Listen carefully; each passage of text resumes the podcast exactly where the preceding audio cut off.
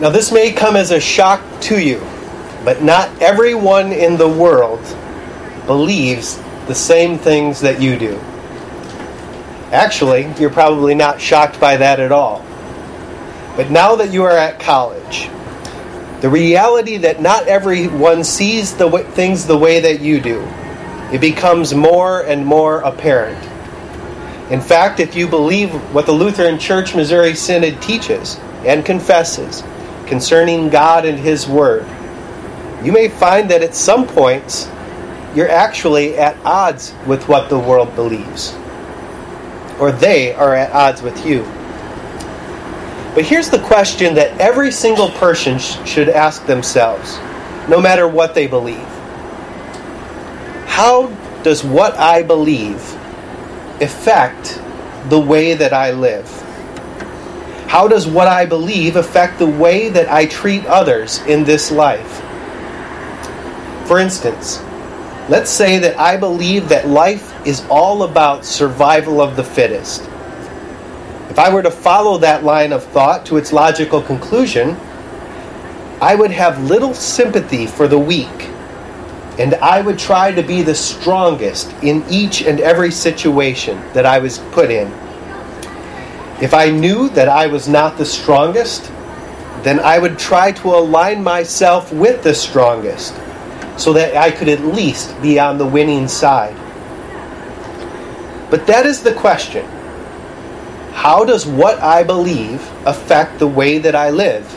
And do my actions line up with my beliefs? Now, when Jesus came into the district of Caesarea Philippi, he turned to his disciples and he asked them, Who do people say that the Son of Man is?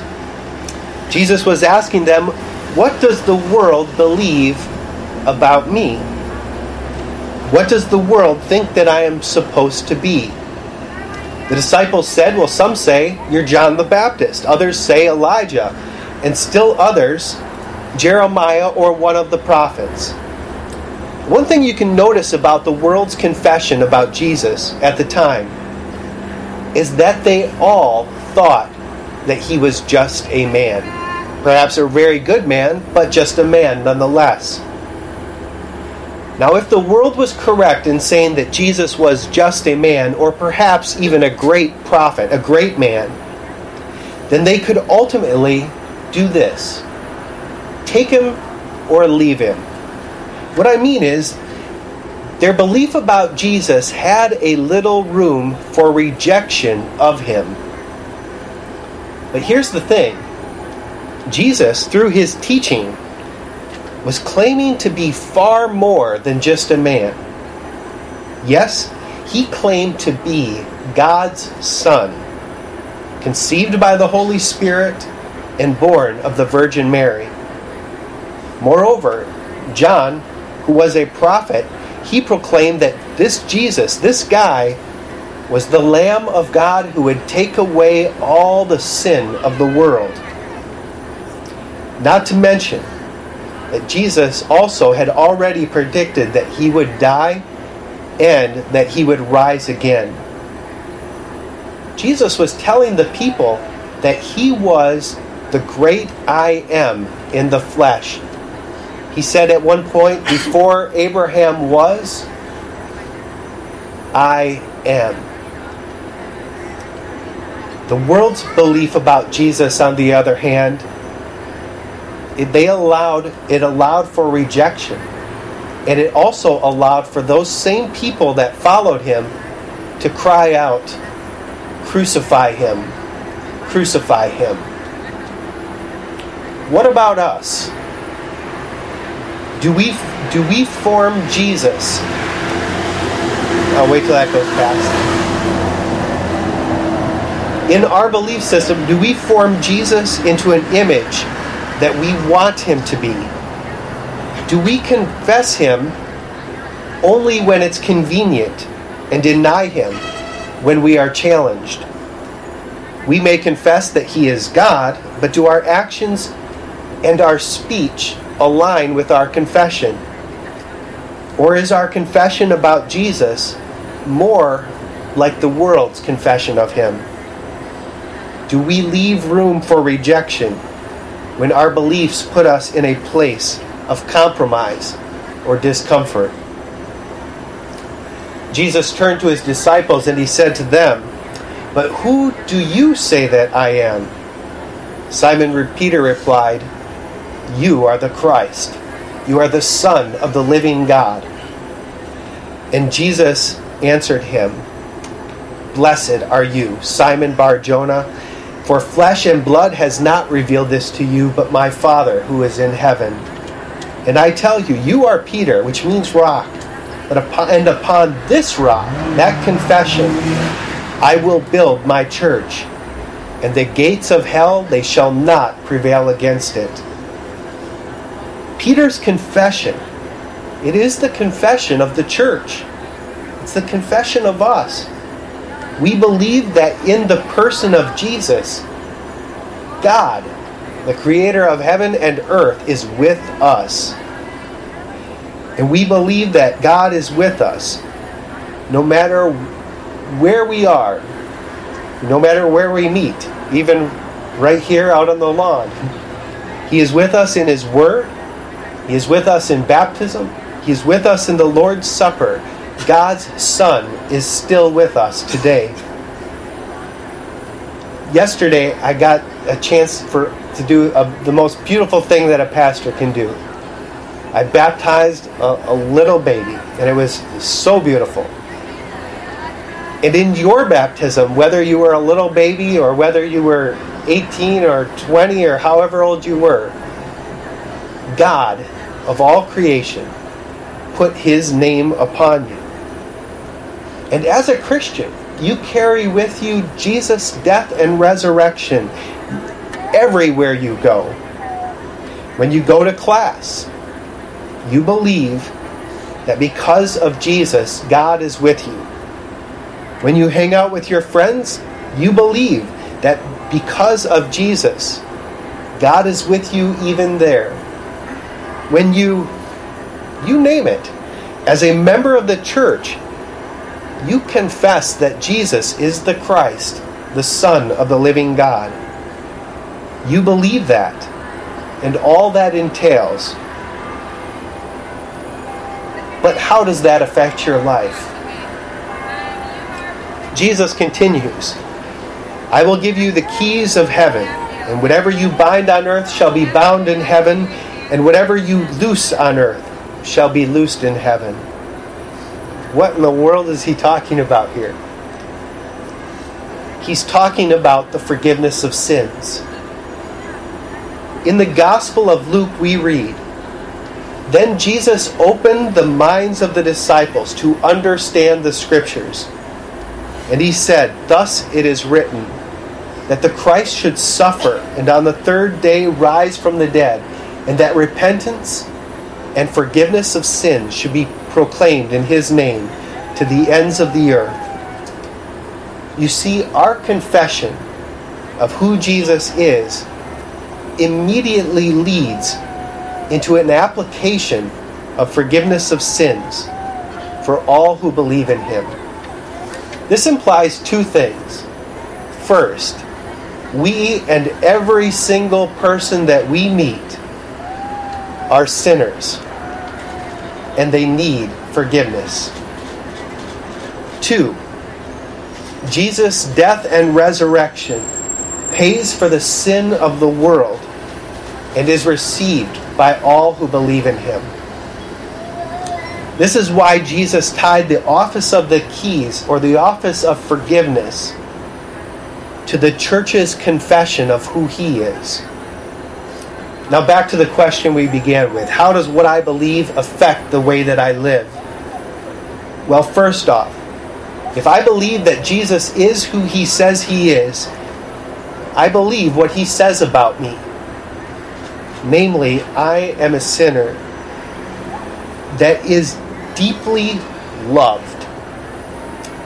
A sinner that is deeply, deeply loved by God who is willing to lay down his life that I would be saved. I want to be a humble person. that does not think of myself as more highly than anybody else I run into. The person I meet, they're in the same boat that I am. I'm not above them, and they're, they're I'm not below them either. I'm a sinner, they're a sinner, but God loves us so deeply that He sent His Son to save me and the person I'm talking to, and the person that cuts me off on the road, and the person that beats me out in that test score, and that person that was rude to me. God loves that person. He died for that sin that they just did against me. And I want to love that person just as Jesus loves me. Moreover, if Jesus stood for me and all of us sinners, I want to stand with him. Think about it. Our perfect God made his place in this life to stand with and for, to die with and die for sinners,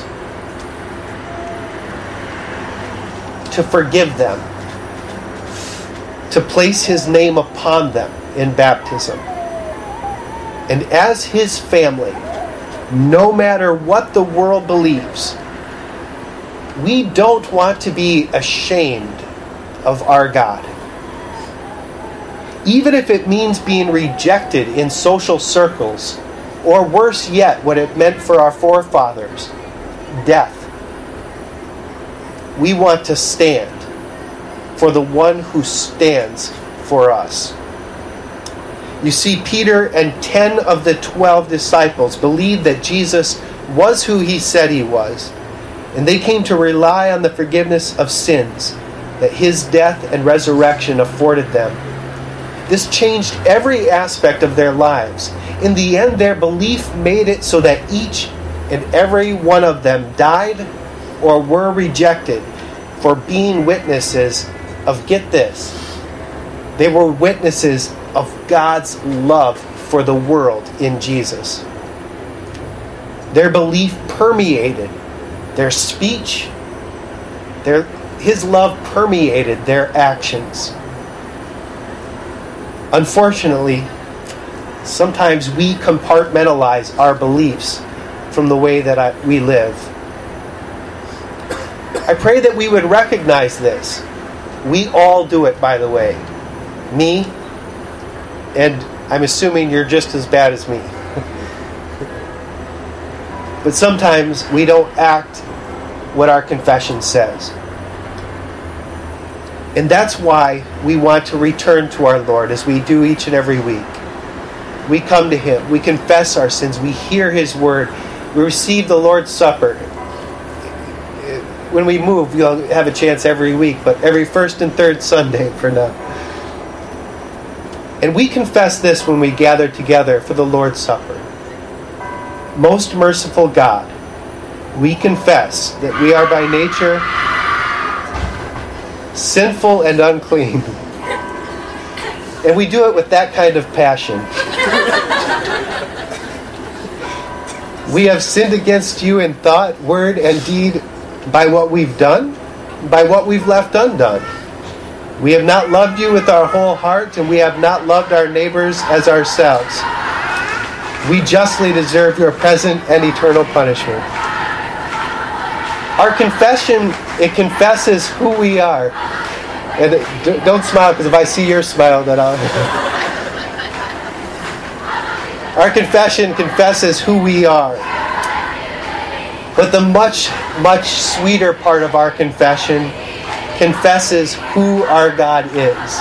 The second part says this But I pray you of your boundless. You know what boundless means?